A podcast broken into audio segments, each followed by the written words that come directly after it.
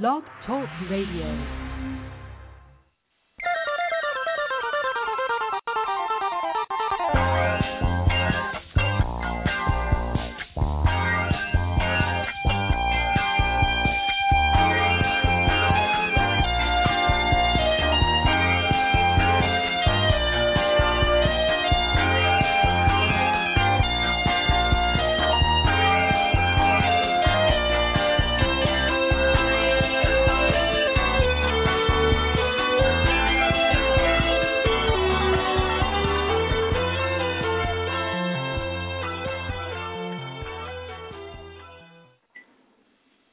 Welcome to a special edition of Rundgren Radio today. Me and Cruiser Mel have come out of the woodwork from our hiatus to discuss with you lots of news and, of course, the discussion with Eric Gardner about the postponement of Agora shows that were advertised for about, 24 hours, Cruiser Mel? Yeah, that's about right,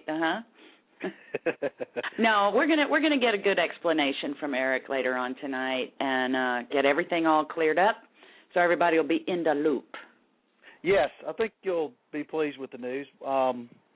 We were actually not expecting the news to get out that fast, and Todd Store got a hold of it, and all of a sudden it's all over the place. So we decided to go ahead and add event pages now that the cat was out of the bag. But we also didn't expect to postpone them. And the one thing that you do need to know, and nobody's really asked me about this except for Mark Colorossi, and I didn't think about it either, has nothing to do with Todd's health. He's fine. It has something to do with the conflicting situation, which you'll hear about tonight from Eric. We're going to ask him a lot of other questions, too, so you'll get in the loop. Last time we had Eric on the show was about 3 years ago, actually, 2009, March 18th. And then our first show ever, Rundgren Radio, many years ago, was with Bill Bricker. He'll be a guest tonight as well, talking about the same thing he did years ago, a Rolling Stone ad, going for that one-pager again. He did a half-page last time. He'll explain the what, where, when, why, and how. Mm-hmm. And also, he's having a drawing for any people that donated in January. They entered a drawing for a title head. The famous title heads. Yay! Hey, title head. Yeah, that's a rare item, so whoever wins that's going to be a lucky duck. Yes, very much so. They're very hard to get. When they go on eBay, they go for a pretty penny. So Eric will be calling in about 10, 15 minutes. Before that, we got tons to talk about because we haven't done a show in, I don't know, several months. November. So here we go, Cruiser Mel. You ready? I guess so. I got my seatbelt on. I'm ready. All right, let's pimp first. First thing is Rundgren Radio is doing another Hermits of Mink Halloween, the Todd Rundgren Utopia Tribute Band concert. We're going to do that on the 3rd. Cruiser Mel thinks it's at the RR Bar, but it's at the R Bar. Uh-huh. In New York City, it's a couple miles from the City Winery. Limited capacity. It's just very small, 100 capacity, small stage, but it will be a lot of fun. Tickets are already available at our tix.com site, which is https://rundgrenradio.tix.com. And I think they're, what are they, Mel, $20? Something like that, yep. And if you were lucky enough to get to see this band play first back in Boston, when was that? During the Todd Healing Tour. And then again at our RR presents Todd Rundgren's Utopia show in Akron back in November, then you know this band is a fun time. So come on out and get your tickets soon because it's very limited, very small room, and you don't want to miss out if you're going to be in New York City on March 3rd. A lot of fun. The Hermits, Faux Todd, John Pohida. And they got new stuff coming. So it'll be different, a little bit different from Ikron, and then some classics. I mean, they got a great set list. What a blast that was. You can see tons of their videos. Kevin Wall's got a bunch on YouTube. Robert Warwy does as well.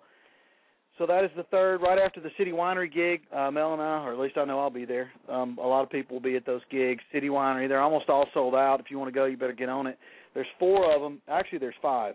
If you haven't seen, they're going to do a rehearsal for the Apollo show that features Robert Johnson 100th anniversary with a bunch of different musicians. Todd is one of those. So those tickets are on sale at the City Winery as well if you want to go watch the practice. And so Todd's doing 6 gigs, really. How about that? Is it 6? Yeah, we've got 5 at the winery, and you know, with the practice, I mean, you can count that as a gig. You got to pay to go, and then the one at the Apollo Theater, which is very cool. Definitely. All right, so we're gonna try to interest some of you. We know not all of you are into it, but our other company, Onward Promotions, we have a few gigs so far lined up on the West Coast. One of them will be of interest to you, maybe 2. We have 2 actually. One is the Motels on the 10th of March, and Monterey, a great city. I love it. We went there with Gary Meyer last year, I think it was. I love that place. And it's at the Planet Gemini. That'll be a lot of fun. We got some Todd fans going, Teresa and Marianne and, of course, me, Mel. And then we've got, this is cool, Todd fans will appreciate this. We're going to do a Lost 80s show in August at the Crest where we had the AWATS show with Todd in Sacramento. Yeah. So we've got big lineup. You guys just might like this. You're gonna like at least one band, Cruiser Mel. Tell them who it is, who they are. Well, we'll start with the bands that they may or may not know. A Flock of Seagulls, Mr. Iran and Iran. The Motels again. Clive Farrington and Andrew Mann, formerly of When in Rome. You want to do your impersonation of their famous hit, Doug? The Promise? I'm sorry if I don't. That's all I know. It's the original singers from When in Rome. It's an interesting deal too. Actually, there's a big mess. The keyboardist trademarked the name When in Rome, so we'll leave it at that. But anyway, it's been a lot of drama, a lot of fun. So that'll be one band, and then we got this guy Dion Estes, who was the bass player for Wham. He had a song that was number 3 on the Billboard charts called "Heaven Help Me." And most importantly to you folks, we are bringing back a band that Todd produced back in the day, the album Yo-Yo. Cruiser Mel, let's hear it. Bourgeois Tagg. Bourgeois Tagg. Yes, and we're trying to get as many original members together as possible. Of course, Brent Bourgeois and Larry Tagg are all signed up. We're working on Michael Urbano and quite possibly Lyle Workman if we can get him to leave L.A. and his being a big movie dude for a few days. So we'll see. So, you know the song I Don't Mind, classic. Gotta love Bourgeois Tagg. Come on. Brand, of course, was at my record fantasy camp for the campers that were at that. So that's going to be fun. That's our stuff we have going on. Tickets aren't available for that yet. How can they get tickets for the March 10th Motels gig in Monterey? Do you know they can go to planetgemini.com or Eventbrite, B-R-I-T-E, Eventbrite.com has it. Or they can just email us, doug@rundgrenradio.com or Mel, mel@rundgrenradio.com. We'd love to have you all there. It's going to be a lot of fun. Motels are great, I'm telling you. You don't remember them. They had the song Suddenly last summer. And Only the Lonely. We took them out for some shows last year, and we really had a great time. They're a lot of fun. All right, let's move on to Todd gigs, which I know you're really interested in more than anything. He's got a ton of them, and we've got them for you. All you got to do is go to rundgrenradio.com and go to the tours page, and that will redirect you. You will see links there for a couple of sites that have them in detail. And also while you're at that page, our page, you can download the Amsterdam show where Todd was with the orchestra. If you haven't done that and listened to this yet, you are missing out. It's unbelievable. It's free. Just go to our tour page. You can download it. And Mel, that's amazing. Got crazy stuff going on. Hopefully Eric will share some more with us. But we got the of course, we mentioned the Robert Johnson 100 deal. We got the Unpredictable, which is what the city wineries are being billed as. And then we've got, we know in October, November, he'll be with Ethel. I think tickets are going to go on sale for that fairly soon, so you might want to keep an eye on that if you're going to go to those shows. Mm-hmm. We don't know where they're going to be yet, but that'll start in October. Yeah. I believe October 15th, Ethel. Y'all remember that probably if you've been around the string quartet or trio, I think it is. Yeah. We've had some of those guys on the show here. Yeah, we had one of them on here. We had Todd Reynolds on. He's not with them anymore. He was an original, though. And he was with Todd when they did that previous tour. And Todd's up to something else. We don't know what it is for sure. You know, he mentioned something in a Norway interview about touring with some all-star band. So, you know, we'll figure out what that is eventually. I'm sure it'll be announced. There's also going to be another summer camp. Yes, there's going to be a summer camp, and they should hopefully there'll be a show for that like last year at the Bearsville Theater. And that is when, Cruiser Mel? July 23rd to the 27th. That's a Monday to Friday. And same location it was last year at the Big Indian or something, Indian, New York. And you can get information at toddrevivalcamp.com or musicmastercamp.com. I don't know if they've worked out all of the details yet, but you can go ahead and get yourself signed up if you want, or get on their mailing list to find out more information. So it should be a good time. It's a different month this time, so maybe it won't be quite so rainy. Yeah, it's going to be the pricing is available. Todd's calling it the Revival. Last year it was Survival. And that's all we know pretty much on that. There's a Facebook page as well if you want to join that. And I do know that one good thing about it is there's free booze if you sign up, if you like booze. I know not everybody does. Yeah. Yeah, dog. And there'll be tents. You can do the tent camping again, stuff like that. So Todd Camp coming up. We don't know about counselors and that kind of thing. So, you know, we might not have a counselor series this year. We might. Who knows? We may come out of the woodwork for that.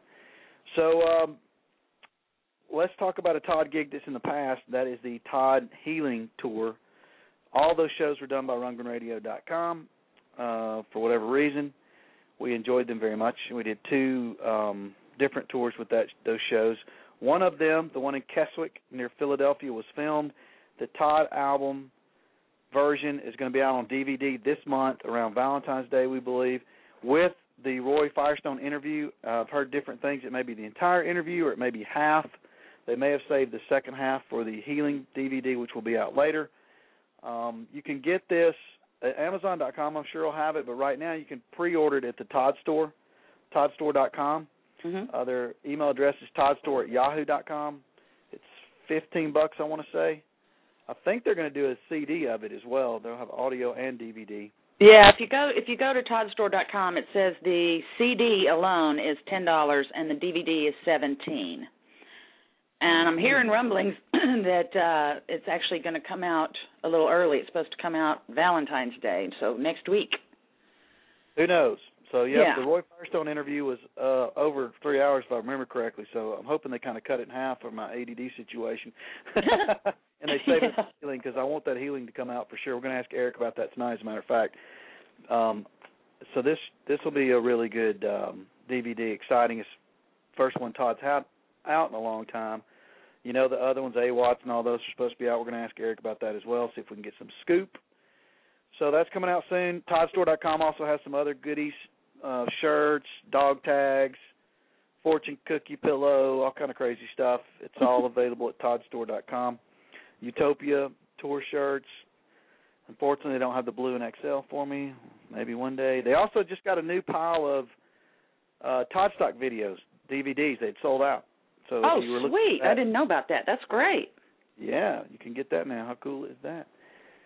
All right, let's move on to Todd Camp some more. He's talking about a lot of stuff in an interview in Norway he did, and he said he is going to work on a new album this year. So if you're interested in new music from Todd, which we all are, hopefully that will be out. He didn't say what kind or when or what. He just said he was going to do it, so that's cool. I know we've been all waiting on that. And I doubt it will be a cover-type situation like the last two albums. I think this will be original music is going to be my guess. He's so busy, though, sounds like, this year. So I hope he's used to writing in a hotel room. He can do it. Got the computer. Yeah. So speaking of Norway, there's this Norwegian producer.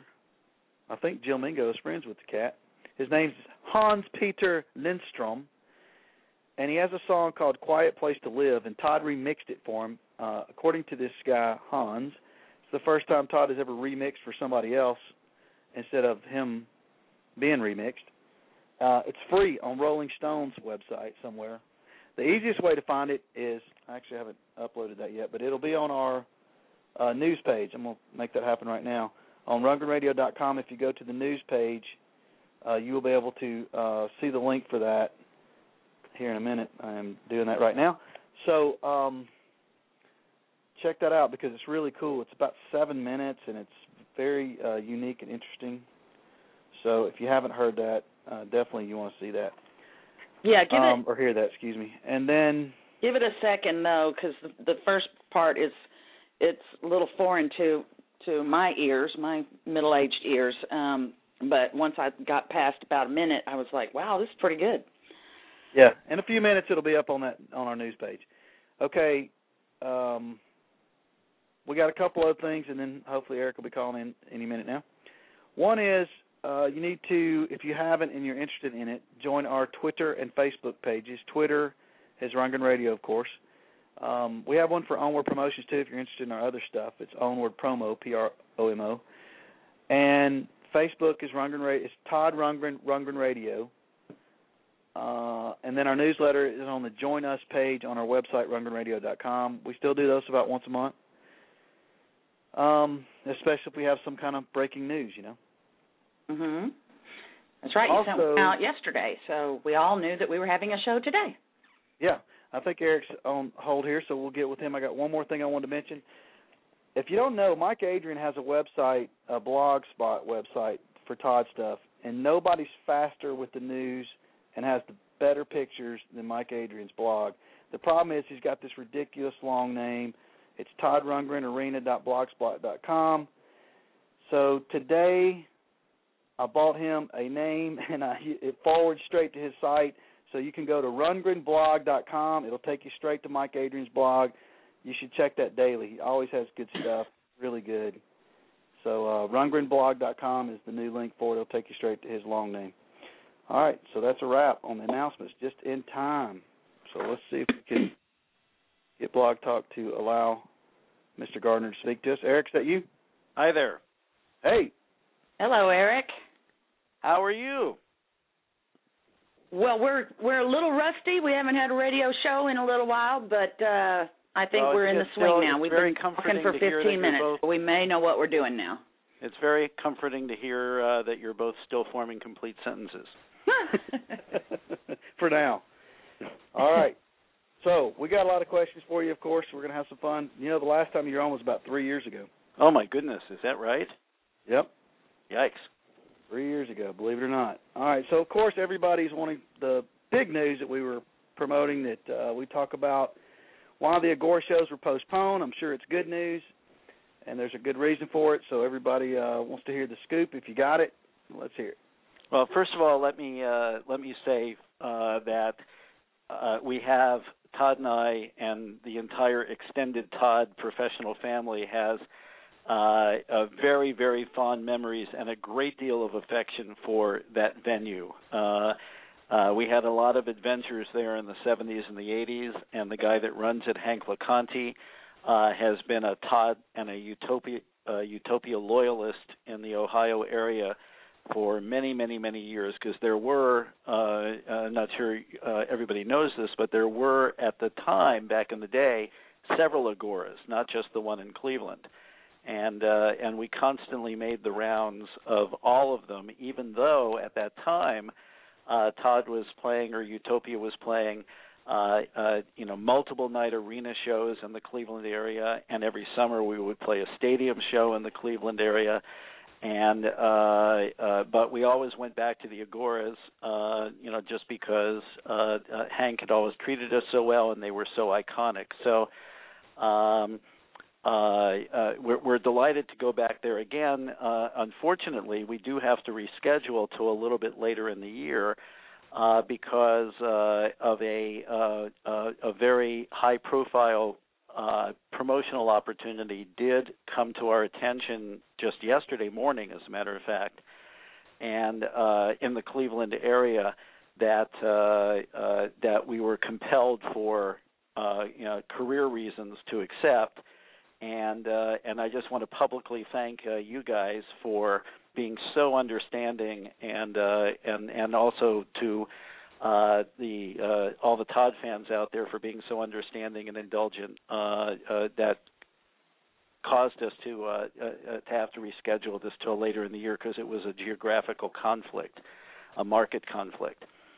So we'll be letting everybody know sometime in the next couple of weeks what promotional event this is, and as soon as it all starts coming together and all the paperwork is all buttoned up on it.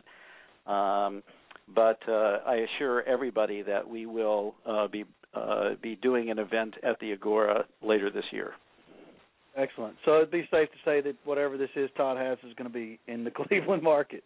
Oh, yes, it is, and that's the only reason we had to, just by way of explanation to everybody out there who may not be so familiar with the way touring works. Whenever an artist goes into a certain market, there are conditions of exclusivity, geographic exclusivity, and time exclusivity. Those vary. It's a function of negotiation. But if you go into, say, you know, the Phoenix market, the contract will read that the artist will not perform within a radius of X miles, usually somewhere between 50 and 100 miles of that market, either X number of days prior to the date or X number of days after the date. And that, you know, protects that promoter because he's putting up a lot of money from there being a competing date at the same time. And that's what happened totally by coincidence and circumstance, unforeseeable. That's what happened yesterday morning. Yeah, well, we don't want to get in the way of Todd getting extra exposure, of course, and neither do the fans. We can wait it out. We'll get our gig eventually. It's exciting, though. I wish we could get more details about it. I guess that they have a gag order on that for now, but we know it's got to be pretty big to move out these two gigs that we had locked in, so we'll just wait to hear from you about that, and I'm sure it'll be exciting stuff that people can go check out.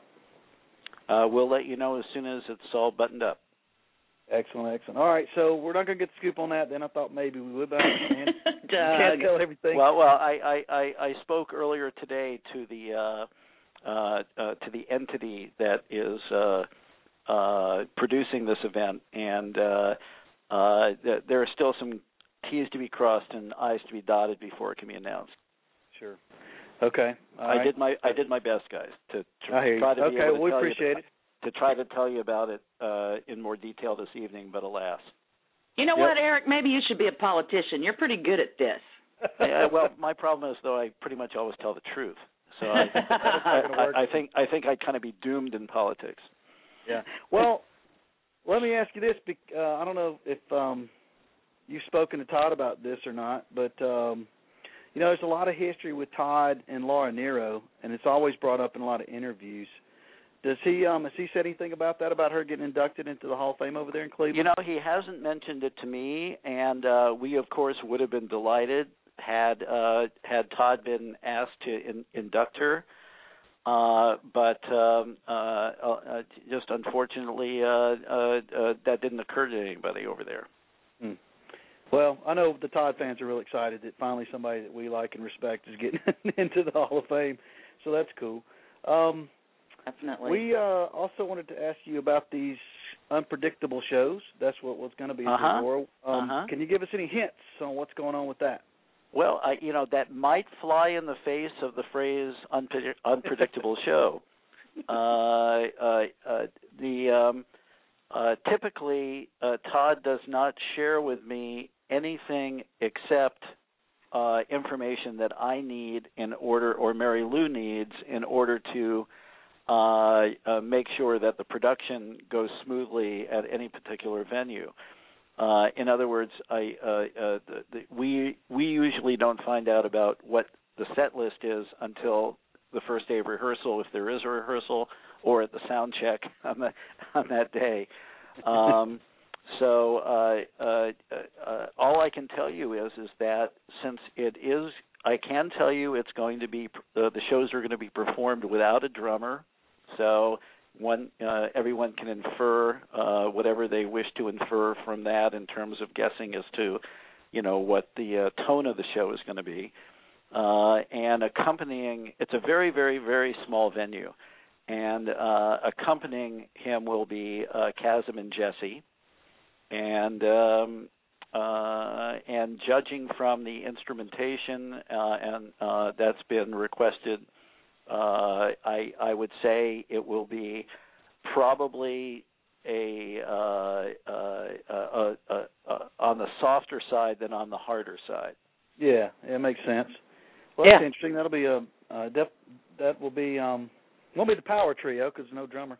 Well, that'll be fun. Yeah, I'm sure it'll be great. I mean, you know. I suspect that if one looks in Webster's dictionary and looks up unpredictable, Todd's picture may be there. Yeah, no lie. Well, that's speaking of unpredictable, because I was once told by his lovely wife that he would never do solo again. He's going to do solo in Norway. What's up with that? Well, that was actually came out of just pure pragmatism. I had gotten an offer. Or an inquiry. Well, first of all, let me say that I was shocked to learn that there is a Norwegian version of South by Southwest. Wow.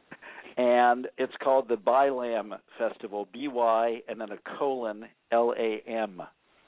And it's apparently very similarly structured to South by Southwest, at least on the musical side, not on the film side. And so they have a bunch of artists playing and a bunch of new artists playing, and a lot of record company people come and look at new artists, and they have events and this and that. And one of the things they do, just like South by Southwest does, is they have guest speakers and question and answer sessions. And so I got an inquiry from the organizer of the by:Larm Festival in Oslo as to whether Todd would be interested in doing one of these Q&A sessions, not a performance, just a speaking and a Q&A. And that intrigued Todd because he likes to do stuff like that, but that was an awfully long way to go to do a half an hour of questions and answers. Sure. And so I suggested to Todd that that perhaps one way to make the 10,000-mile trip worthwhile, or whatever it is, from Hawaii, to maybe think about doing an acoustic show. And he said, well, and I figured he'd hang up on me because I've been asking him for 10 or 12 years now. But he did say, go ahead and see what is around, what opportunities are around. And so four offers came in, two in Oslo, one in Bergen, which is about 180 miles outside of Oslo, and one in Stockholm. And then the other thing that happened was to kind of make this even more attractive or appealing for Todd to confirm, there a few weeks ago, and I'm sure many of you have seen this if you have Todd Google alerts and get those things pushed to you. A few weeks ago, Todd was asked, totally coincidentally, by a Norwegian recording artist, a very popular one, if Todd would do a remix on a track that this Norwegian artist had already recorded. The artist is named Lindstrom, Lindstrom. So Todd said yes, and he did the remix. He delivered it. Apparently now it's out because I've seen it notice of it around the web. But so Lindstrom apparently was very happy with Todd's remix. Yeah, and good. So Lindstrom said, I've got another track that I'd like Todd to produce from scratch, not just do a remix. And so it turned out that we were able to dedicate a couple of days that Todd is going when Todd is in Oslo, a couple of off days for Todd to go into a local recording studio in Oslo with Lindstrom and record, produce this one track. So these three elements: the by:Larm Q&A, the four solo dates, and the track that he's going to produce locally there in Oslo for this artist Lindstrom, those three things in the aggregate made it a worthwhile trip for Todd. And then because it's such a long trip back from Oslo, that was the impetus to see about doing some special things in New York City, to stop in New York on the way back, break up the trip. Right. And that was the genesis of the that wasn't the genesis of the City Winery Dates. The genesis of the City Winery Dates was, first, the same people that run the City Winery contacted me about a Todd participating in a Robert Johnson tribute at the Apollo Theater on March the 6th. And so that was just that's a charity event. It raises money for a blues foundation. It's not revenue generating. As cool as it is, it's not revenue generating. But it was creatively appealing to Todd because of the TRJ project. Sure. And so because the same guys that approached me on the Robert Johnson tribute also happened to own the City Winery, one thing led to another, and we justified the stopover in New York by adding the four shows at the City Winery, and so it's one of those serendipitous things. It just all happened to work out geographically and calendar wise. That Todd can now go to Scandinavia, stop in New York on the way back, do the Robert Johnson tribute, and be able to afford to do the Robert Johnson tribute because of the City Winery Dates. Sure, and they're going to do a practice. Well, that is correct. Historically, whenever they do one of these tributes, they're not always at the Apollo. Last year there was one at Carnegie Hall that these guys did as well, which I think was Neil Young or something, if I'm not mistaken. What they do is because they're trying. The whole thing is raising money for this foundation. They use the City Winery for a dress rehearsal the night before the show.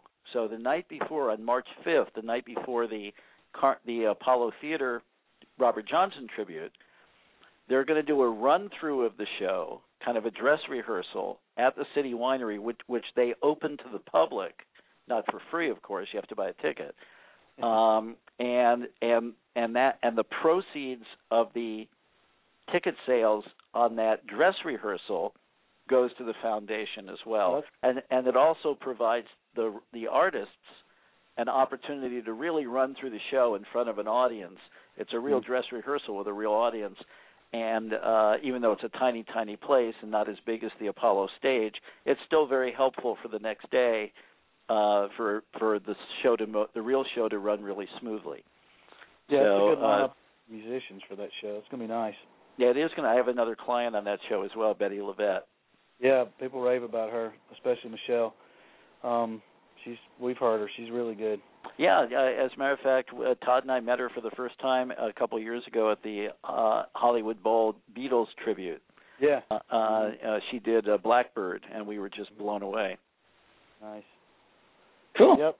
Well, speaking of your clients, this is I got a couple questions, actually, because I hadn't thought about this till now, but is the Donny Osmond thing dead, and what's up with Sean Cassidy? Anything new with him?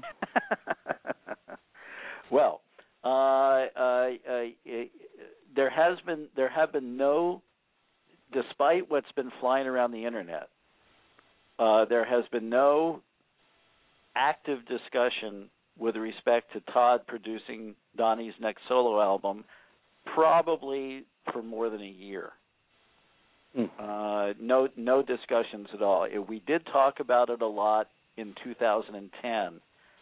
But it didn't come up at all in 2011, primarily because Donnie hasn't had the time to even think about his solo album. So I have no idea what's going to happen with that. I seriously have no idea. I think just an FYI, I think Donnie is on like the Dr. Phil show or Dr. Oz or something like that tomorrow, mm-hmm. in case people really need to know what Donnie's up to. Oh, okay. Yeah. I doubt whether his next solo album is going to come up on that show, though. Yeah.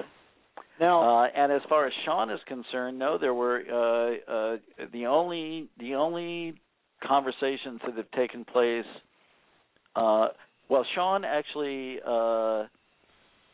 let's see, hold on a second. Sean came to see Todd at the Canyon Club last year, which was the first time they had seen each other in a really long time, and probably the only prospect with respect to Todd and Sean working together in the near future would be in the event Sean asked Todd to do the score for one of Sean's TV shows. Oh, that'd be cool. That he produces. Yeah, very nice. Yeah, so, I know that Sean would love for that to happen. It just has to be Sean has 3 pilots that he has for this upcoming television season that he's writing and producing right now. And, we'll see which ones of them get picked up, and the ones that get picked up, if one of them is right, then I'm sure Sean will ask Todd. Be nice. Very nice. All right, good scoop. Okay, so let's talk about these Ethel shows. I'm having trouble figuring out exactly what they're going to be. Are they going to be similar to the ones that he's done before with them, or they got a new game plan? Of course, Ethel's extremely despondent that Lucy is not going to be able to be on the tour with them. But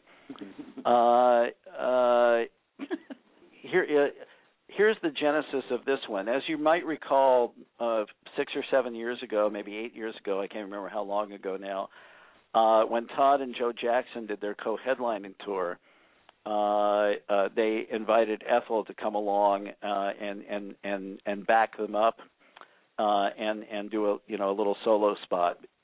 Ethel, for those of you who don't know, is an avant-garde string quartet that has been around for a number of years, constantly plays around the world in kind of very elegant venues like performing arts centers and some colleges and things like that. And Todd was very fond of them. They did a great job on the Todd Joe Jackson tour. And so we got a call from them many months ago now, saying that they were planning a fall U.S. Performing Arts Center run, not a very long one, just a couple of weeks, and that they were thinking about focusing on 70s music.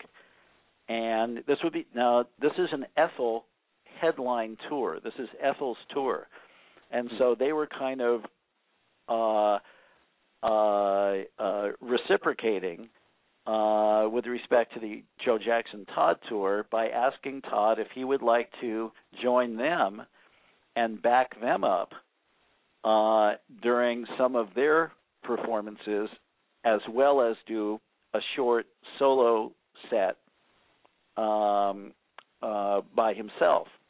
Or actually, since the rehearsals don't start till October, maybe it's not just by himself. Maybe they'll decide during rehearsals that Ethel will back Todd up during his solo set. I don't know. It hasn't happened. We don't know. It could be a pure solo set. It could be a solo set backed up by Ethel. But the point I'm trying to get across is this is an Ethel tour, and actually Todd is the special guest. Nice. Okay. And it's going to be colleges and performing arts centers. The normal type of venue that Ethel plays to, and it's going to start in mid-October, and it's going to end in the first week of November. Mm-hmm. Okay. Very nice. Well, there were some rumors that Todd may go out with Daryl Hall this year. Daryl just apparently announced a few shows with a gal. 10 shows, I think, maybe or so. Is there any chance of that, or any talk of Daryl and Todd maybe doing a show or two this year? Well, Todd and Daryl and myself and Daryl's manager have been talking about this for 2 years. we're all really in favor of doing a run with Todd and Daryl playing together. We did a little proof of concept just to put our toe in the water last April at the Borgata in Atlantic City, which sold out very quickly and was a delightful experience for both Todd and Daryl. And, of course, Todd has done the two Live from Daryl's House episodes, one at Daryl's house and one at Todd's house, which apparently from all the reviews I've read are two of the standout episodes now that it's on broadcast television. So the spirit is willing. We want to do this. It's trying to find a window to do it in that makes sense, that's not going to infringe on either of Daryl's solo record promotions, any of Hall & Oates' record promotions and tours, or any of Todd's. Mm-hmm. So it looks like, unfortunately, this is going to be a 2013 project. Mm-hmm. It just does not seem there's any time to slot it in 2012. But we all really want to do it. Cool. Yeah, Daryl just had an album come out. They announced the show he's doing in New York, too, today in April, I think, if any Daryl fans are out there. Very nice. Well, are there any other plans that you want to tell us about for 2012? Well, is that it? I can tell you that if you check out the Todd Store website tomorrow, there will be a fairly significant announcement made. Ding, ding, ding, ding, ding. Okay. And that's all I can tell you right now. Oh, so they're getting the scoop from us. That's cool. Well, no. It's not that. It's actually. You don't have to go to the Todd Store website to get this. You can just get it anywhere on the internet because the there is a general announcement being made tomorrow. Tomorrow we're a day early. Well, that's cool. But I have already provided the details of that announcement to Todd Store so that they're all ramped up and ready to go. So the nanosecond that the general announcement is made, it'll be up on Todd Store's site. So I would encourage everybody to go to the Todd Store site. All right, very good. Okay. Annie O'Connor's birthday was yesterday, right, Cruiser Mel? I don't know. Was it? It was. I missed it if it was. Sorry, Danny. Okay, well, we got one more question for you. Well, actually, it's all right. Questions all in one. The Todd DVD for the Todd album show. Yes. Not familiar with that company. We're kind of curious about them, how that came about. And then is Healing... Okay, well, actually, that company, although they've been very low-key about announcing this for some reason, that company is a subsidiary of Shout Factory. Oh, okay. And so it's all the same people as Shout Factory. It's just they started a little custom DVD label. Mm-hmm. Okay. And you know, Shout Factory, of course, we have a very long history with Shout Factory, and we have a much longer history with the guys that own Shout Factory, because prior to their starting Shout Factory, they founded and owned Rhino Records. Right. Very nice. Well, Shout Factory, too, folks, if you don't know, also owns or has something to do with the company that came out with the Lack of Honest Work 3-CD set, which was awesome, the bootleg Todd Rundgren album that you... that is correct. There's a guy named David Skye who is a very, very knowledgeable Todd aficionado with an encyclopedic knowledge and a talent for ferreting out around the world really cool bootlegs that even we didn't know existed. And in fact, they are planning. We've already approved the artwork and everything.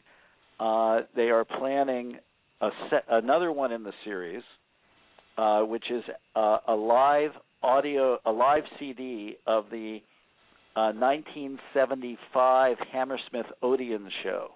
Nice. We're Remix. So, which we hadn't even known had been recorded. Remastered, excuse me. Yeah, that's awesome. Well, there's some of that out, but not the whole thing, I think. They got some. Yeah, well, this is the real deal and is really high quality, and Todd's signed off on everything, and so that's coming out. And what did you want to know about the Todd live DVD that's coming out? Yeah, is Healing are we for sure going to get to see Healing as well? No, yes, there is. That's already a done deal. It's just that the Shout Factory people, from a marketing standpoint, thought it would be have more impact to be better to release the two titles separately, even though they were done in the same evening. Well, did they cut the Firestone interview in half, or is it going to be all of it on the Todd DVD? The Todd album. I think it's being divided into part one and part two, if I'm not mistaken. That would make sense. It was a very long interview. I was incredibly long. Yeah, I was tired that night. Okay, so and by the way, I just got to say, Roy, if you're listening, you did such an amazing job. I'll tell you, that it's a very, very rare skill that one has to be a really compelling interviewer, and to have the patience and the inclination to do what turned out to be weeks of research. I mean, I must have been on the phone with Roy, I don't know, maybe a total of 10 or 12 hours over the period of several weeks. Wow. He was just getting deep background. He just wanted to know everything. And, he did such a terrific job, and it's just an amazing interview. Yeah, it was really good. But really special night. Lots of good gems in there. I can't wait to see it on the DVD. But since we're on the subject of DVDs, there's a couple that I know, if I don't ask, I will be killed by people. What about Arena from the HDNet and AWATS? Are they ever coming out? The answer is yes.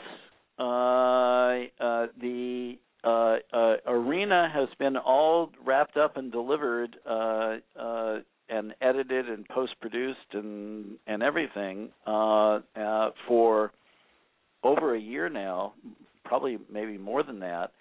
The company MPCA /Hi-Fi Recordings, they went through an executive shuffle where the head of the company had left, and then they went through a distribution change, and so we're just waiting for all the dust to settle to get a release date on that. And as far as AWATS is concerned, I believe that, and that's the same company, I believe that. Let me just think. I want to make sure I'm remembering this correctly. I believe that Todd still has some audio fixes to do, because on that we were aggregating performances from a couple of different nights, because we were able to shoot a couple nights, and there were some audio performances from one night which were better than the other night, but the video performances from the other night were better than that night, and so we're having to fix the. Todd is still deciding whether to fix the audio performances to match the good video, or to cannibalize the good audio performance and marry it so it's in perfect sync with the other show, which has the good video. A lot of work. It is a lot of work. I love that show. It was a great show. You know, if those will those have any of the Notopia shows on? That decision hasn't even been made yet. The stuff was edited, certainly. Okay, well, that'd be cool. So my vote would be sure. Oh, gosh, just to get the first opening bars of the Road to Utopia I mean, just to feel those chills again would be awesome. Yeah, that was pretty wild. No doubt about it. So this DVD on the Todd DVD, we all saw, or most of us saw it on the pay-per-view. Yes. Did they do some changes, or is it pretty much? Oh yes. Oh my goodness, yes. A lot of video re-editing. Of course, the audio was completely remixed. But absolutely, that's the beauty of doing a webcast, a multi-camera webcast in HD, is that it affords one the opportunity to do extensive post-production before the DVD comes out. So it bears, I won't say it bears little resemblance to the webcast, but it's night and day between the webcast and the DVD in terms of quality. It's just, it looks like a broadcast television TV show now. Oh man, that's exciting. That's going to be great. I can't wait to see that. That was a really good show. It was a great night. Yes. Yeah, so fun stuff. All right, so one other thing about VOD. By the way, with respect to the Unpredictable show, because as it turns out that the Unpredictable show looks like it will only have a four-show existence, and probably will never see the light of day again, we are putting the finishing touches on arrangements to shoot that show as well with a delayed webcast by a few days. Oh, really? Okay, so you're going to stream one of those shows in City Winery? Yes. Not live. Not live. There's going to be probably a 4 or 5 day delay. And the reason is the City Winery is so unbelievably tiny. Yeah. And those camera positions are it's difficult to find good camera positions. I don't even know if we can get a jib in there, which is a crane for those sweeping shots. It's so tiny. And so we thought that it would be difficult to, or challenging to do an on-the-fly director's cut live, just because of those challenging positions. We thought that the Todd fans would be much better served and have a more enjoyable experience if we shot it and then had 3 or 4 days to choose the best shots, and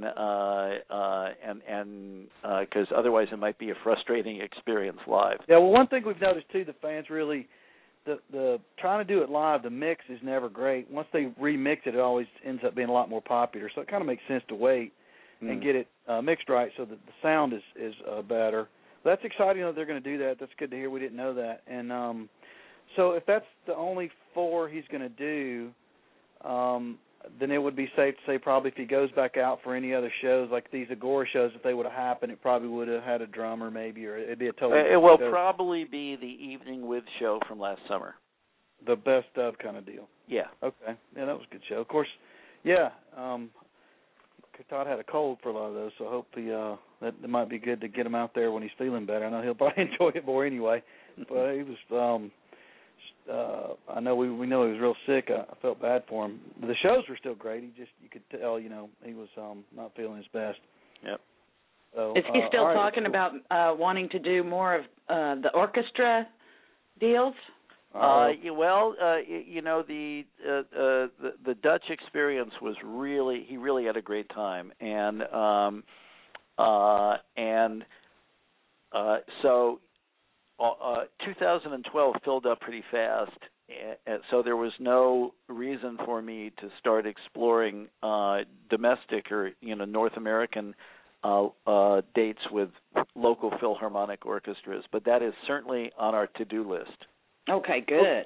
But one of those gigs, though, I mean, now that I know you were very wise to get the commitment from them to give you the notes for the orchestra, and then Todd's. Well, the arrangements, yeah. The arrangements, and Todd has it. He's done it, so it really. They're actually sitting on my desk in a big pile. I'm staring at them right now. It'd be feasible though for him. It wouldn't be, like this super big, complicated thing. Like if he was doing a brand new, say album show or something, we had to do a lot because he's done it before, and y'all have all the arrangements. So hopefully we'll get to see some of those. The download people are raving about the download, and they really love it. So hopefully we'll get one in the U.S. here. It'd be great at some point because I know everybody wants to see that. That'd be a lot of fun. Yeah, I'd like to vote for one of those, please. Yeah. Yeah, dog. All right, very good. Well, so are we going to see any more Todd shows before after this City Winery? Is he taking a break? I know he said something about doing a new album. Well, there will be this Cleveland event, and then the right now the next live performance after that will be the announcement that you read about tomorrow. Okay. All right. Cool. Very good. Well, that's pretty much all we have. I do have somebody that's been on hold forever from Columbus, Ohio. I know the area code, but I don't know if they want to talk to you or not. If you want to take a call. Is that 614? They've been waiting forever. Yeah. Do you want to take a question from them maybe or no? If they have a question for me and I can answer it, sure. All right, let's see what they got. See if this is a question for you or not. 614, we appreciate your patience. Do you have a question for Eric? I do. Can you hear me? I sure can. What's your phenomenal name? Hi, good evening. I'm Bob Schneider. Hi, Bob. Hey, I've been listening, just some really quick background for the past 5 years now that my two oldest daughters are grown up. I've been taking them to music that they grew up listening to, that, of course, I grew up listening to, and they really enjoy it. And, of course, one of them is Todd Rundgren. And here being in Ohio, growing up in Ohio, Todd played Ohio a lot growing up. So number two daughter took her to the Robert Johnson show in Newark, Ohio 2 years ago, and she was floored. She said, Dad, I didn't know music existed like this. Wow. And then, last year I took oldest daughter, called her up, and I said, would you like to go see Todd Rundgren downtown here in Columbus at the Southern Theater? And she said, why not, Dad? That sounds great. So I called up the theater on the day of the show and got two seats, center, like 10th row, and that was for the Todd show, the Todd album. Mm-hmm. And she just was absolutely, again, oldest daughter was floored. She says, my gosh, I just never knew music like this existed, which younger people, they don't have access to that anymore. So I guess my comment is, and my question is there any way that we can have Todd as much as we can in Ohio area? Because it seems like he has like a huge following here in Columbus. And, of course, I think one of the first albums I bought in 1973 might have been a Todd Rundgren album.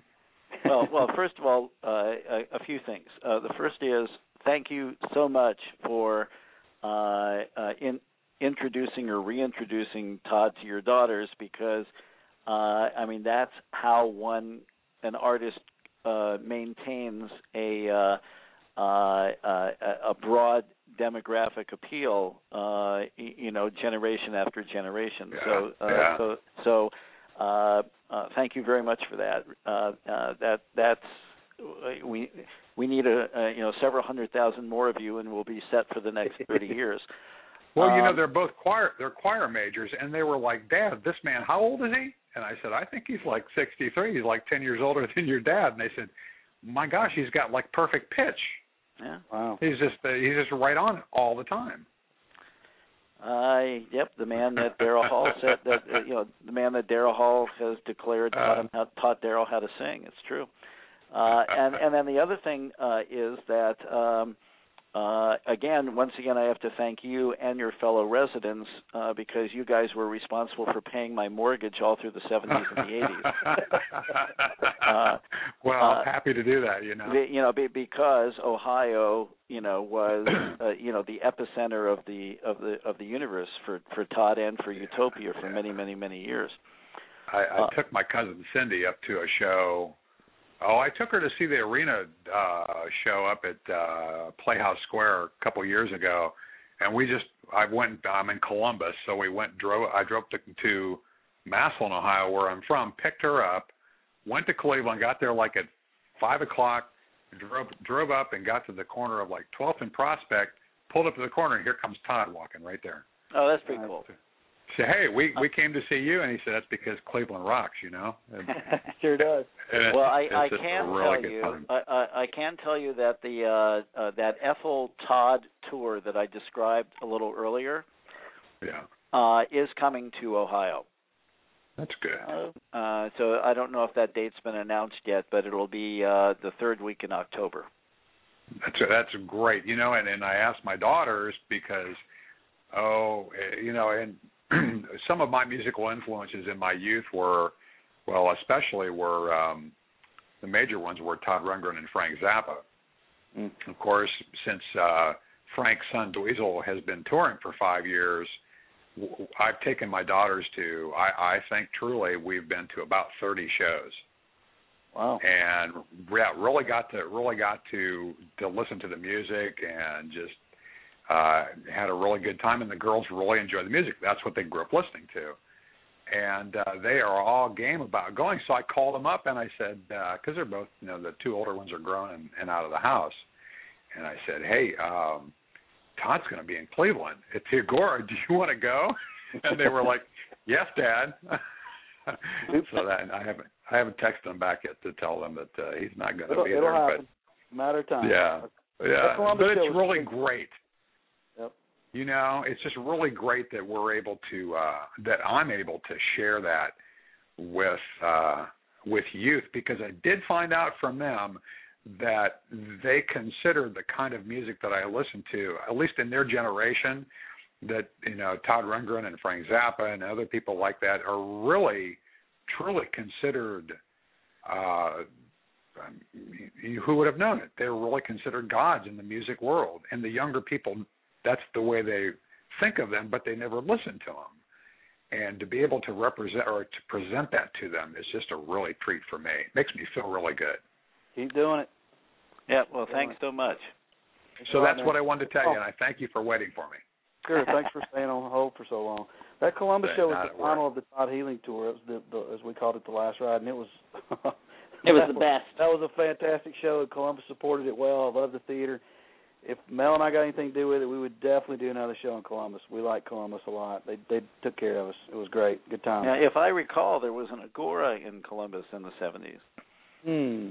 We know there was one. There was one. I think they were Cleveland, Dayton, and Columbus all had Agoras. Yep. A lot of history in Ohio, no doubt about it. I'm sure there will be more, obviously, the Ethel show. So good stuff. Well, hey, that's it. But in closing, one more thing, because I got to represent these folks. They call me and wear me out. Todd's got to get back to Chicago, man. If not, you're going to have you know, they may come to California and raid your office. Chicago's got to have it. Well, you know, listen, that wouldn't be the worst thing. I'd be delighted to say hi, but we, as I touched on earlier, there is a certain overall strategy with respect to. Remember, the promoters are the ones, and you know this firsthand, guys. The promoters are the ones who roll the dice anytime they bring an artist in for a show. You know, they have to put up a lot of money to bring in this artist, then they have to pay for advertising and marketing and all sorts of things. And so, out of respect for the buyers, for the promoters, we, the managers, and also the agents who book the shows for us, have to be very respectful of not overplaying a market or coming back too frequently. And so, believe me, we love Chicago. It's one of our greatest markets, you know, but we have to be, just like any major market, we have to be cognizant and aware to make sure that there is a reasonable amount of time between visits, so as not to saturate it or overplay it. Otherwise, the buyers will start getting a little gun shy. That time has passed, according to the Chicago people. All right, man. Hey, Eric, we appreciate your time, man. Appreciate all the scoop that you shared with us, and we look forward to hearing what all Todd's got going on this year, and especially tomorrow on Todd Store's website or wherever the announcement. Yeah, wherever you get the announcement from, but it'll be a fun one. All right, and we'll definitely do the Agora show, folks. It's just going to be a little later. That's all. Just delayed, not canceled. Exactly. All right, good deal. Okay, thanks everybody. All right, we'll see you. Yep. Take care. All right, everybody, Eric Gardner from Panacea Entertainment. Todd Rundgren's manager for 30-plus years, I believe, if memory serves me well. Glad we got Bob's call in as well. Appreciate you holding so long. I wasn't sure Eric was going to take calls, and I'm glad that he did because that was a really good call. Yeah, and we got out of him that some special announcement's going to be made tomorrow. We also got out of him that there's going to be a delayed webcast of the City Winery shows. Yes, that's cool as hell. And then that Ethel and Todd will be in Ohio somewhere. Yeah. I think that was probably a given, but good to know for sure. I don't know. Nothing's ever a given around here. So we didn't get what Todd is doing to bump out the Agora show, but it'll be out, he said, what, in a week or two? You'll get it when you hear it. It's something big. And, you know, the one thing is, as much as Mel and I want to be, you know, known as promoters now, we're still fan promoters, and ultimately we're fans, and that's cool. And so if Todd has something that's going to help him in his career, of course we're going to be willing to accommodate that, and that's exactly what happened. So it really came down to, you know, helping Todd do something that he wanted to do and something that will be good for him. And then we'll get to do our show at another time, and I know that you guys will be there. As a matter of fact, I think it's going to work out good because more people can probably be there. Some of the travelers that had already locked into New York, and there was the, you know, Mingo can't come down in March, and Lois is going to Paris, and yada, yada. So now maybe when we do the Agora shows, we'll have everybody there. Right. Right. Yeah. All right, so Bricker's on hold. Bricker, oh, good, okay. On hold. But we have another caller. I'm just going to take it just in case, since they've been holding for a while, too. They called in towards the end, so I don't know. They want to talk to Eric. They must have a question. If it's for Bill, we'll get Bill on. So after this call, Bill, we'll get into the Something Anything 40th anniversary and the Toddlehead giveaway. So hang tight, folks. 512, you're with us. Well, hello, kids. It's Mott. What up, Mott? I've missed you so. Tuesday nights are just not the same, you know what I mean? Yes. This has been a real shot in the arm. Thank you. But I have to say, Doug, I thought you were the most vague person ever, but Eric wins the prize. Yes, I said it. But, I mean, really, how much of a gamble is that Todd fans will follow him to the shithole, you know? Hello. If you got a gamble on somebody, Todd's your man. That's right. It's not a gamble in Chicago. I didn't want to tell him that, but, you know, I think I got a feeling Todd will be in Chicago this year. I don't think we have to worry about that too much. And, but, I mean, we're just so freaking loyal. I mean, if you got to take a gamble, I mean, your odds are way better than Vegas that some of us will show up. So, you know, thank you for taking those gambles. But, I mean, oh, my God, Vegas City is like used car dealers. They, oh, let me tell you all about this, but, and there's this little caveat, and I'll tell you later. Yeah, anyway, well, that's why we do that sometimes. It's not always, in his defense, you know, this deal that Todd got, we got an idea what it is, but they're telling him not to say anything, and there's reasons for that, which really, in hindsight, we didn't really want to announce these Agora shows, and had that not gotten out, then we wouldn't be in this situation in the first place. You know, we were going to wait till we had some openers and things like that. Yeah, y'all wouldn't even know there was anything going on. Yeah, so no, we like a little bit of the tease, but boy, this was like brutal.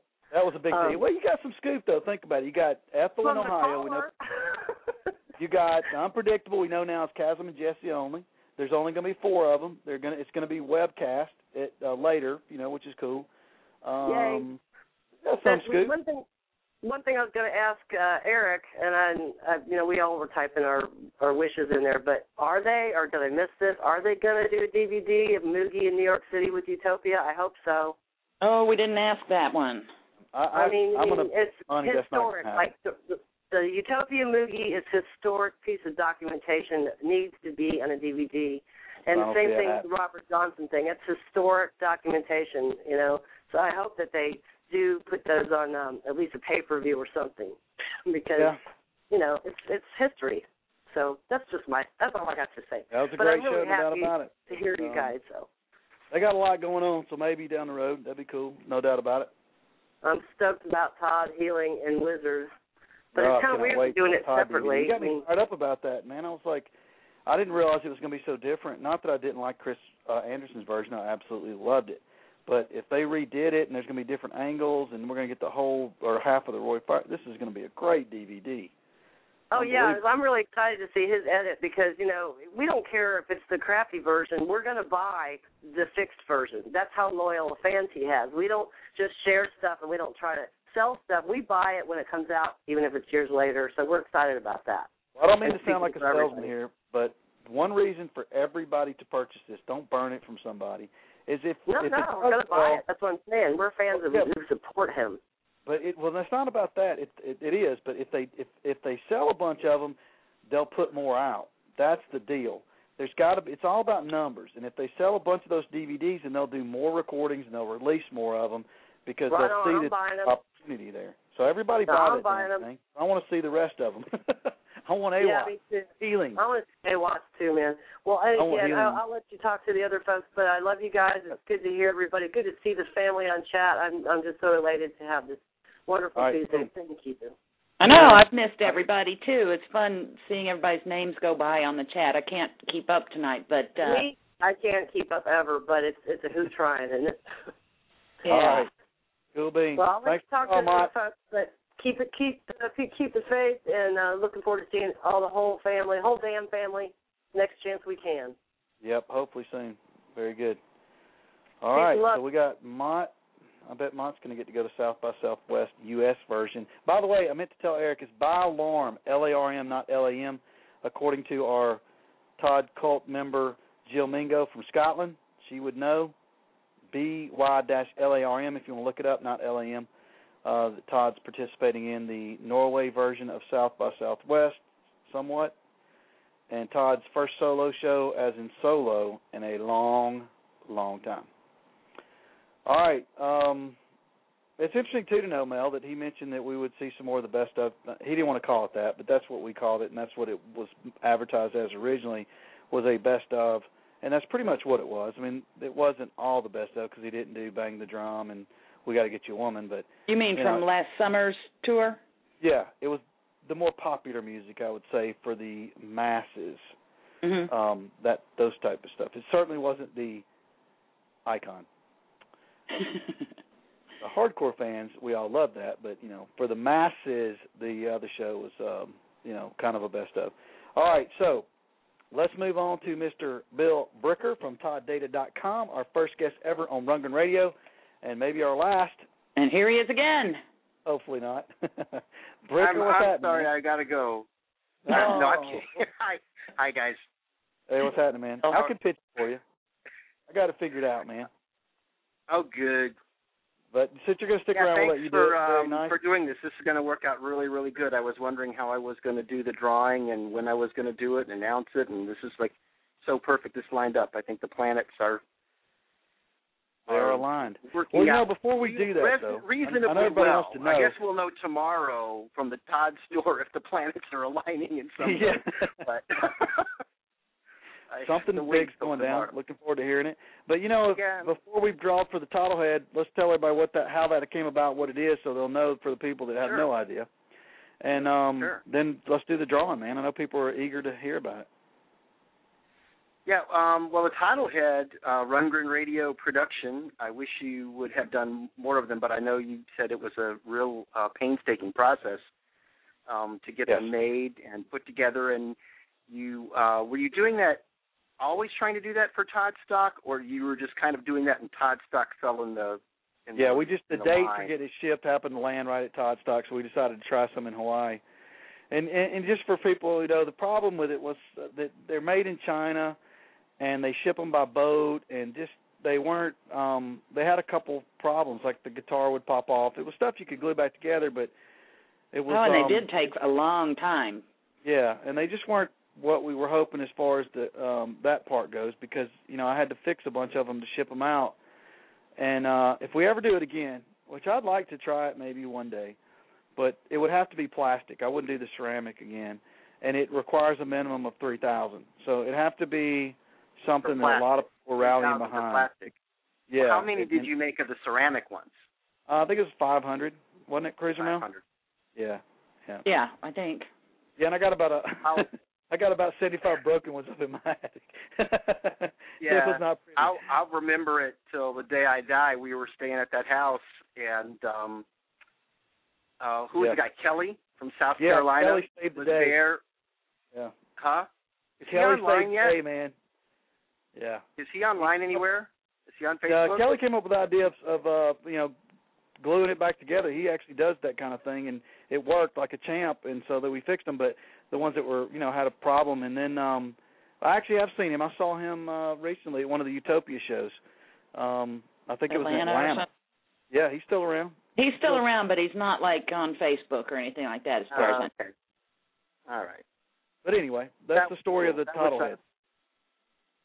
Yeah, and I got mine there at Todd Stock, and it's been sitting on my desk by my computer, and then, of course, doing the Rolling Stone thing again. And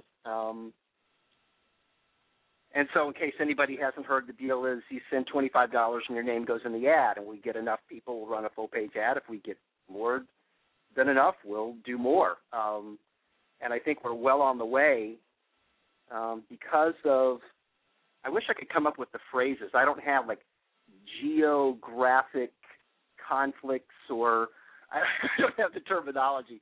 But due to circumstances beyond my control, it really didn't work out for me to do merchandise this time, because what I did before was the more you paid, your name always stayed the same size in the same place, but you got more stuff. So, so much came in, you got on the ad, got more, you got a T-shirt, more, you got a T-shirt and a poster, more, all like that.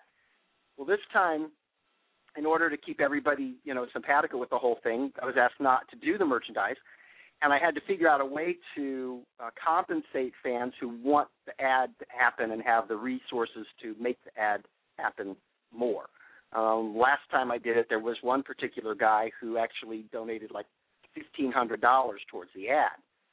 And what I ended up working out to do with him, which was very fortunate, was there was a Todd show nearby, and I arranged for him to get backstage and meet Todd, because I thought, there should be rewards for whatever you pay into the ad to make it work. So this time we're just like going old school on it, and it's like, when you have patrons and donors and sponsors and benefactors, and so there's different levels in the ad. So the more you contribute to the ad, the higher up in the hierarchy of the name listing you will be.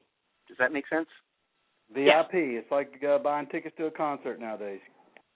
Right, and actually that's the way I decided to line it up. So the basic entry is lawn seat section, which will be the lower section of the ad, and then there'll be a balcony section and an orchestra section and a front row, backstage, and then all access. And those are the levels at $25 each.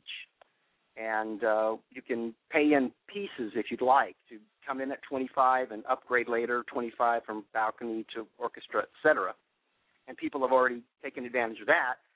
And the key to this is really to try to get people to come in as early as possible, because everybody's going to wait till the end, and you never know how much of an ad you can do. How can you time it? We have to time it out, because you don't just, say you want the ad and it comes out tomorrow. There's like a month-long process of getting the art together and approved and in the ad. So that's when I had this idea of providing an incentive to donate now. And I don't know what was happening, but I was looking at the title head and I was like, you know what?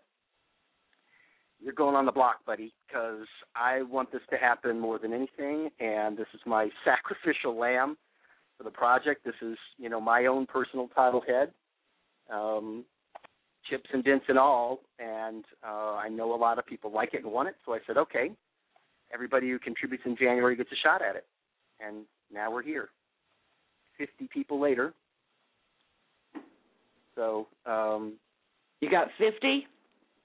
I have 50 contenders, 1 in 50 chance. Wow, that's pretty good odds, I guess. Yeah. Well, good odds, and it's also very nice. I mean, the first thing that we did when I started it was I announced a special section called the Hot 100. The first 100 people will be designated in even a more super special section of the ad. I'm not even sure how to do that yet. But that provided incentive to come in, be part of the first 100.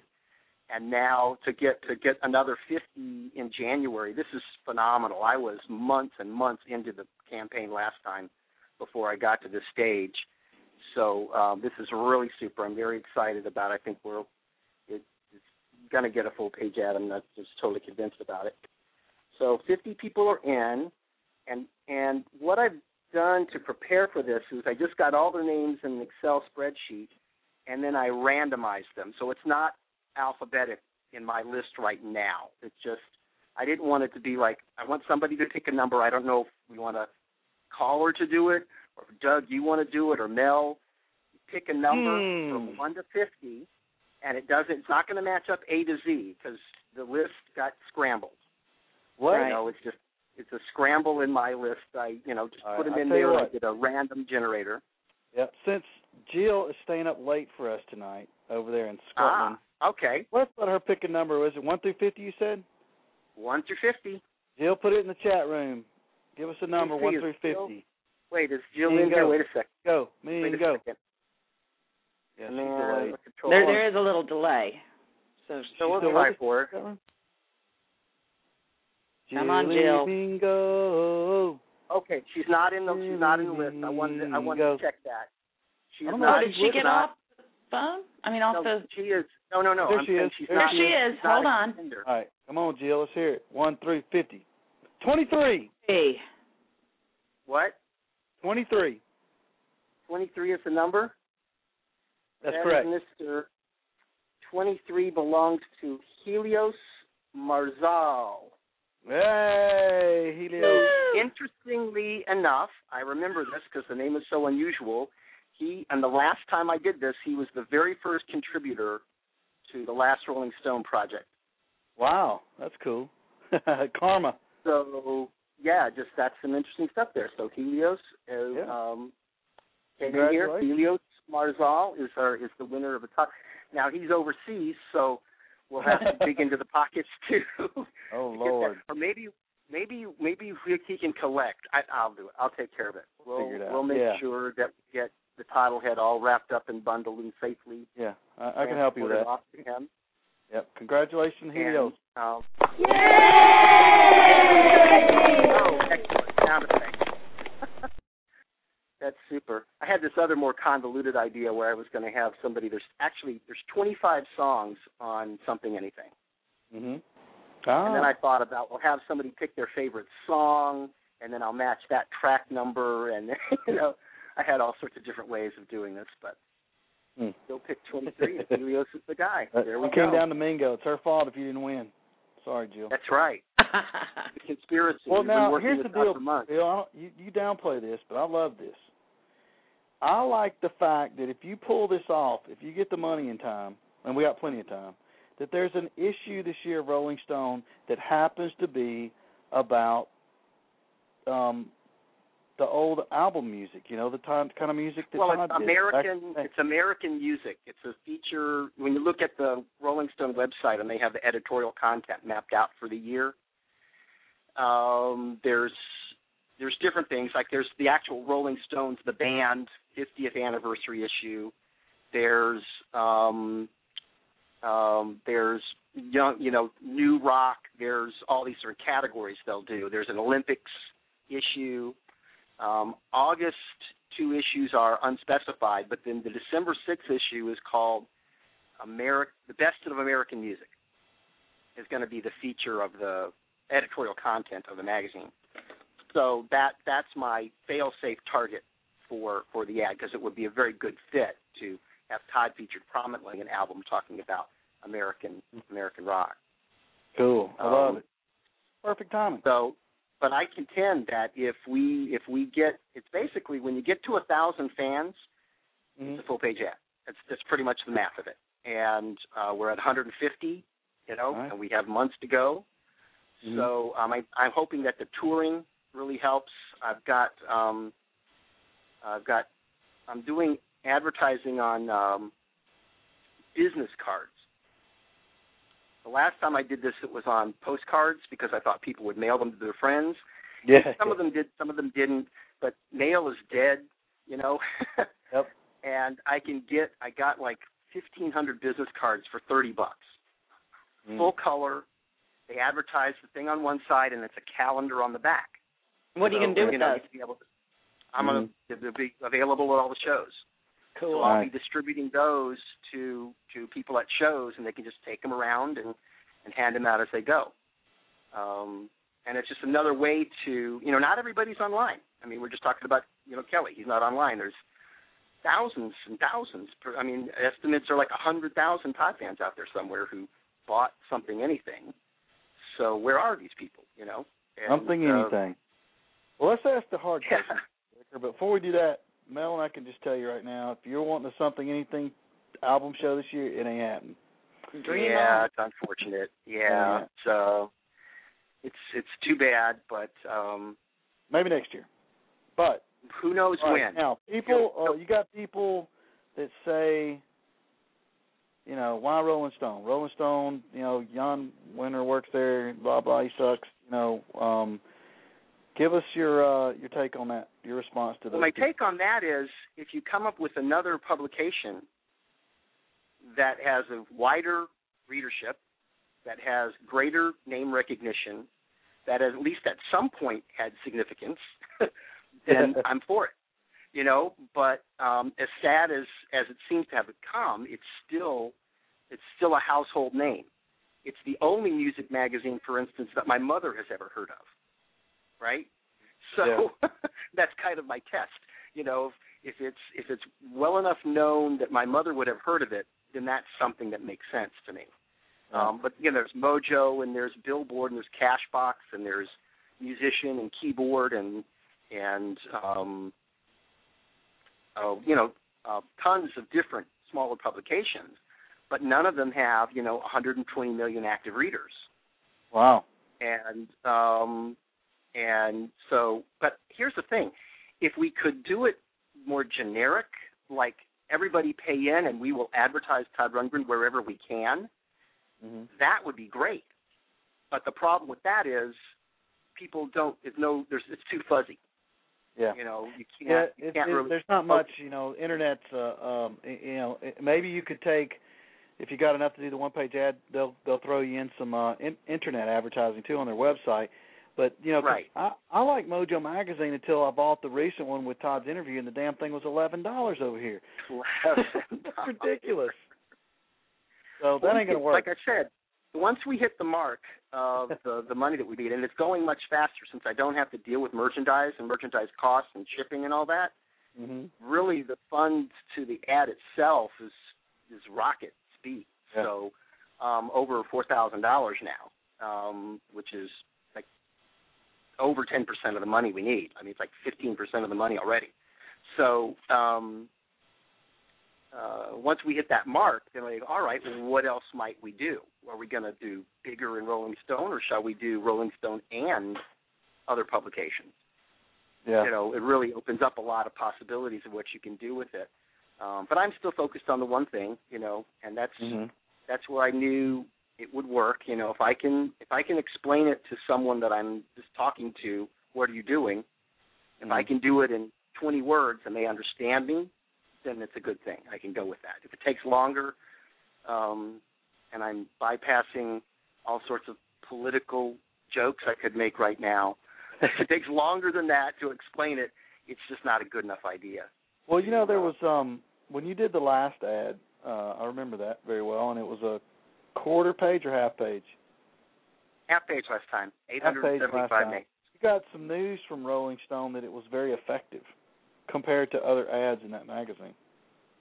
They did a test on it that it was in the top 10% of, it's been too long, it had to do with whether or not people remembered that they saw it. So you know how you go through a magazine and, you know, and you looked at it, but do you remember what you saw? And it scored really in the top 10 for ads that people remembered out of that publication. That's pretty cool. So, yeah, I thought so. I mean, I, you know, featured that on the website after it came out. And but to me, I really think the difference between a half page and a full page is going to be really phenomenally different in terms of potential impact. And I've got this vision of, hey, if we can get two pages and just do like the inside cover of the Todd album. Yeah. I mean, of the Something/Anything album, where his arms stretched out and it just goes over both pages, you know, and yeah. work in the albums around the edges when it gets dark, show all the catalog. I mean, it's like Todd's orchestrating what? Something/Anything. His whole catalog becomes Something/Anything, not just this one album. Like the New Year's Eve poster we did many years ago, Cruiser Mel. Yes, of course, my favorite. Mm-hmm. Yeah, that was good. Actually, I think I'm going to bring that Todd to the show. And this is another thing we're folding over into. I'm going to come to the run. I missed Ikron. Killed me that I had to miss it, but I missed it. And so now I'm living vicariously through this next party as much as I can to be there. I just talked with one of the band members today. I've got a really solid idea about how to decorate. The place is really small. There's no tables. But I'm just going to do a big backdrop behind the band and bring some stand-up Todds, and, so he can be there in effigy and just have as much fun with it as we can to get people all excited. And I will be bringing some kind of party favor, but I can't say what because I haven't decided yet. I'm going to let... Yeah, it'll be something. It'll be something, a takeaway for everybody from the party to take home. Yeah, very nice. I like it. Hermitsman Halloween, that's going to be a fun party. Yeah, I hated you missed Ikron. It was really a blast. I don't think people knew what they were getting into, but they really enjoyed it. Oh, well, you couldn't have planned it. I mean, the fact that Todd stayed, no one expected that. So yeah, that was pretty wild. Yeah, and I think he left at one time and then came back. I mean, he really... Oh, he really did. He went. Michelle made him go to his room, and then he snuck out and came back down to the party, or up to the party, whatever. He was digging on some hermits. Yep. Yeah, he was. Yep, it was very fun. I hope we have that much fun in New York. I think we will. Smaller crowd, but it'll be a good time, and especially coming off of a good City Winery. Sounds like what's going to be a very interesting concert. Yeah, I'm going to the Friday show, so I'm coming in Friday and then going to the party and then home on Sunday. But still looking for more things to fill up my dance card for NYC. I have no plan for Saturday morning and afternoon yet. I think there's a few things to see there, so it shouldn't be a problem. You sure? I'm pretty sure, yeah. Cool. Okay. If you say so. I'll take your word for it, Mel. Go buy a bagel at some deli. I see. Well, I managed to keep myself busy enough in Akron, so I think I can probably think of something to do in New York. Yeah, no doubt. Time will fly, man. No doubt about that. Very nice. All right, well, if anybody's got a question, by the way, we haven't said anything, Mel. Like, we're Rundgren Radio, by the way, if you don't know. 646-716-9262 is the number if you want to ask Bill a question about the Rolling Stone Something/Anything ad campaign, 40th anniversary of Todd's Gold album, his the most commercially successful album in his career, and a damn good album that we all know and love. I listened to some of it today. While we're waiting, I can go into the history again. I started this 20 years ago now, actually 21 and a half years ago when I first had the idea. It was sometime around 90, 91, for some reason I was just looking at albums and things, and I noticed that, 92 is coming up, and this will be, the 20th anniversary of Something/Anything. And and the impetus of all this is I got into Todd in 74 when it was too late to get into the Todd poster. The Wizard or True Star postcard came out, send the card and get your name on the ad. And I always hated that I missed that. So I was trying to think of a way to create that again. And I had the idea and got all inspired about it, and then I got my press kit from Rolling Stone, and at that time a full-page ad was $10,000, and I said, forget this. I mean, how can I do that? And this is before the Internet, before any of that stuff. But then I finally figured out that I could fit 100 names in one column inch, and that you could buy classified ad space a column inch at a time. And since I had that freedom then, it would be, as long as I got 100, I could run an ad. And then how many would I get? And we ended up getting about 350 names and got a 3-column inch black and white ad. And it cost, I raised the $10,000, but it cost me $7,000 to raise it because I had to buy ads in Rolling Stone to advertise it. I had to buy mailing. I had to buy mailing lists. I had to buy postcards and labels and stamps, and then print the shirts. And it cost $7,000. I had $3,000 left, and I ran the biggest ad I could. Then, and that was very liberating for me because it was a time when I was really had not had a good experience in Todd fan world. And this being a success kind of got me back in touch with, well, why am I a fan? What am I, you know, what's the point of being a fan? What can one fan do? And I was not affiliated with Todd. I was not affiliated with his publication. I was not affiliated with his management. I was just, you know, a fan. So when it came around, I guess, the next one I did was 30 Years of Todd, the album, and that was 2004.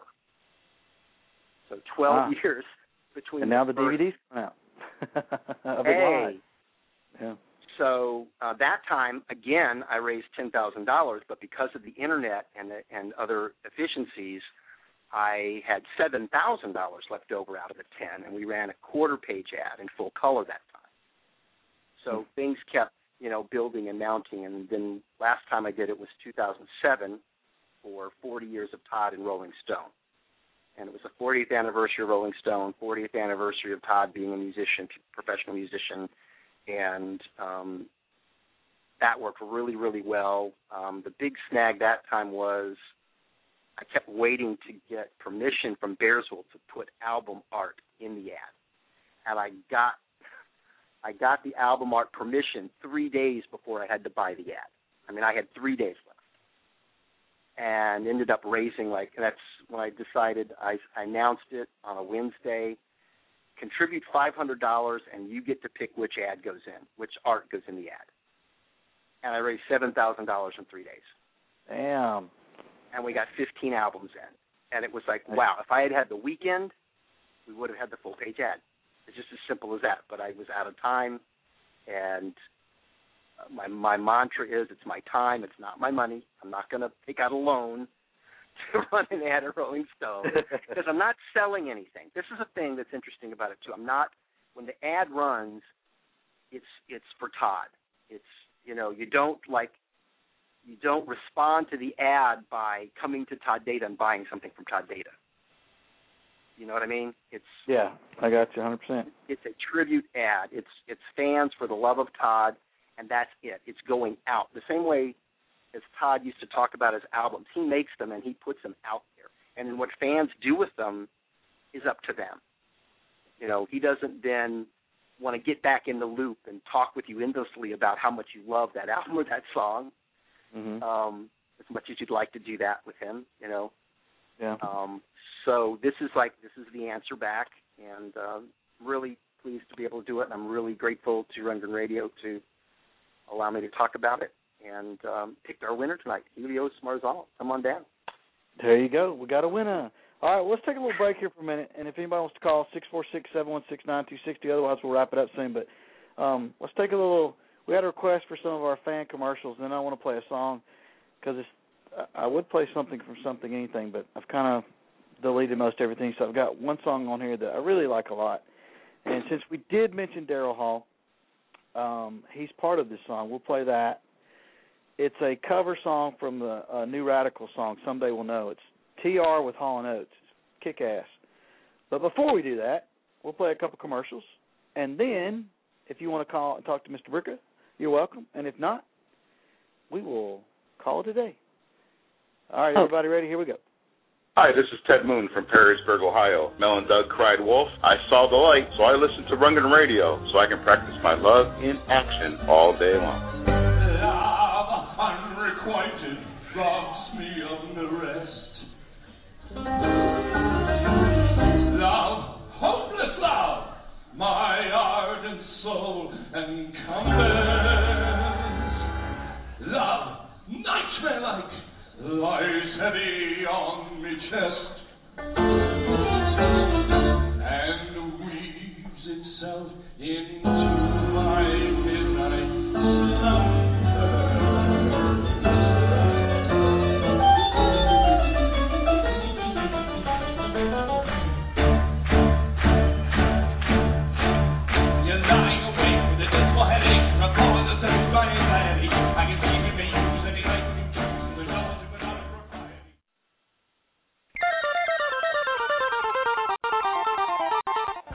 It's Julie from Lake Worth, Florida. I'm a huge Todd Rundgren fan and a huge fan of Rundgren Radio.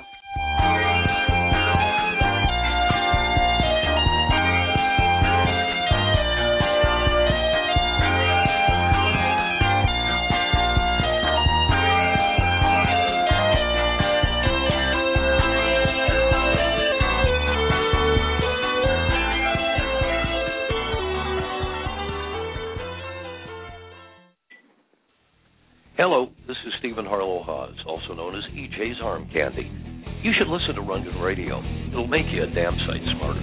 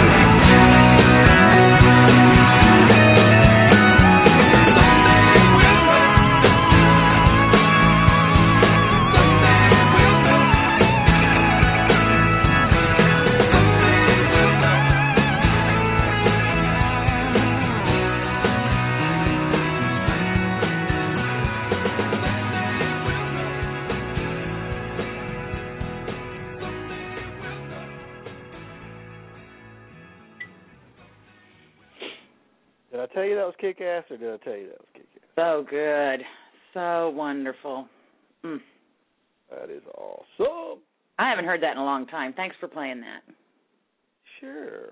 Enjoyed it very much, Bricker. Have you heard that before? Did you like that? Oh, shit, I got to unmute him. That's one of your... You. There you go. Wait, I'm here. Wait. Hold on. Am I here? There we go. Bricker, you're with us. Sorry, man. I'm here. All right. I'm here. I had virgin ears for that song, so thank you. Isn't that great? You de-virginized me. Oh, yeah? A lot of people had not heard that. I'm surprised. We played it before. No, I used to hear all that stuff, 20 years ago when I didn't have work and kids and life. That was still hard to find. I was all about everything, It's really good, though, man. I mean, once you hear it, you want to hear it like 3 or 4 times. It's that good. But speaking of, and this is a surprise, Mel, you don't even know about this. Oh. Holding out on me, eh? Somebody, I can't remember who it is, I'm trying to think. Somebody was very kind, I'm sorry, I can't remember the person, sent me a second version of Maybe I Could Change live, Todd singing it. Oh. So I didn't even know another one existed. Now, this one's crap as far as the recording with the, you got the hissing, the old-style bootleg. It's not been edited, and you got people talking on occasion, which is just total bullshit because that is the most unbelievable song. But I'm going to play it. I'm going to upload it now. We're going to play it for the end of the night. Excellent. And you'll notice some subtle differences, but it's, very similar to the one that we've played a lot. What a great, great song. Maybe I Could Change. It's the one that ended up being a Utopia version, but it's not. It's done very different. It's not as fast, and it was done on piano, and it was by Todd. So that's coming up. The only one I heard, I was from Texas, I think, and when he does it solo on piano, slow it. It sounds so much more sad. Yeah. Love it. Yeah, should have been hit for Utopia for sure. That song just kicks. I think if Todd would have done it with the piano version, it could have been huge. I mean, that's what they said really about right. Hey, we got Dream Goes On Forever too. Yeah, let's see what we got here. You said we got a caller? Yes, we do. We have our second caller of the evening, 570. You're with us. Actually, third. Hey, Doug, Mel, Bill, it's Jamie from Scranton. I'm just going to ask Bill a quick question and hang up and listen for the answer. Just wondering if Bill can shed any light on Donny Osmond's death. Thank you. Word, man, he causing problems. I plead the fifth. Jamie, corner. A rumor. Get in the corner, Jamie.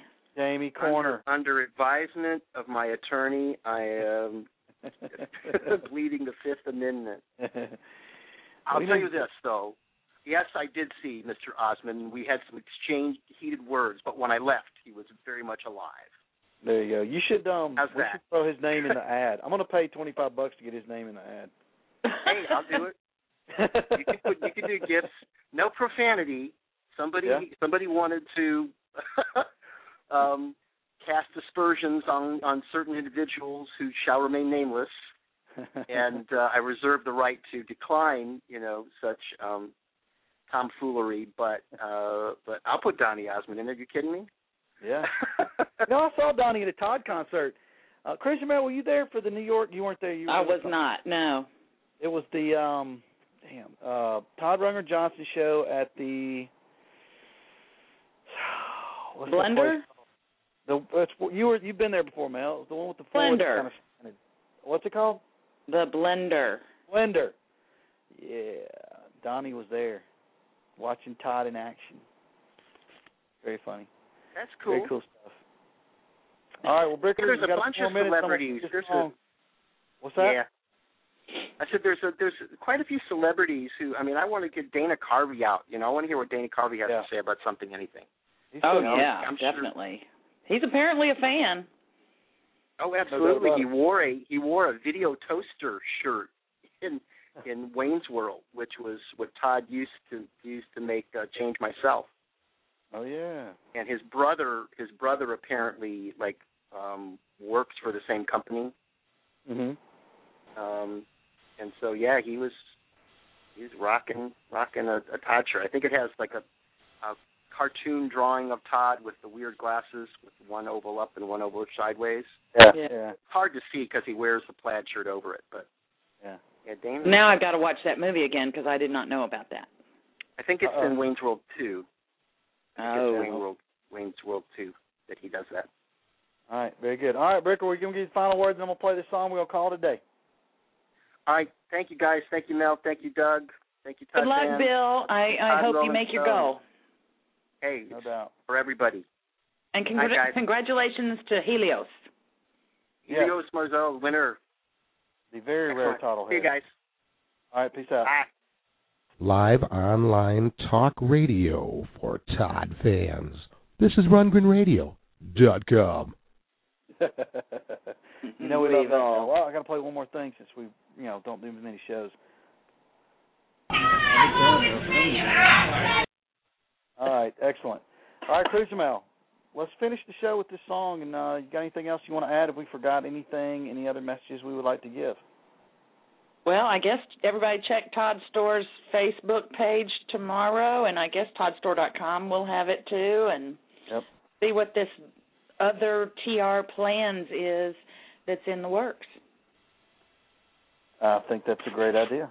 Okay. That's a really good idea. I think we've got people need to know that we're going to do these Agora shows later on, probably in the fall, and you'll find out why soon. Someday you'll know. Get it? Someday you'll know. Okay. Yeah. Apparently. And we miss y'all. We love you. We look forward to seeing you in New York, maybe somewhere else, on the road to Utopia. And this is a newfound version of Maybe I Could Change. I apologize for the quality, but it is an old-school bootleg. All right, here we go. Ready? Thank you.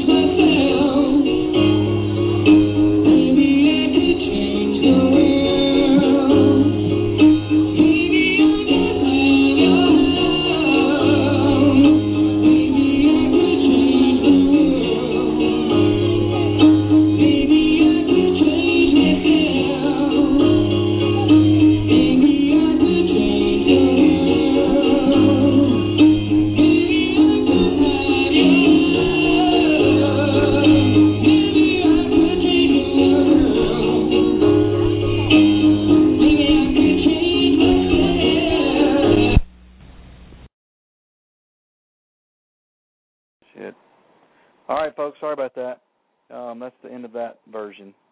Not as good as the first version that we have, of course, but good nonetheless. And that's a wrap. Hope to see y'all next time we have a special show. Join our newsletter so you will know when we do that. You'll be in the loop. That's it. Peace out. Hi, everybody. This is Todd Rundgren, and you're listening to RundgrenRadio.com. You are the creme de la creme, my friend.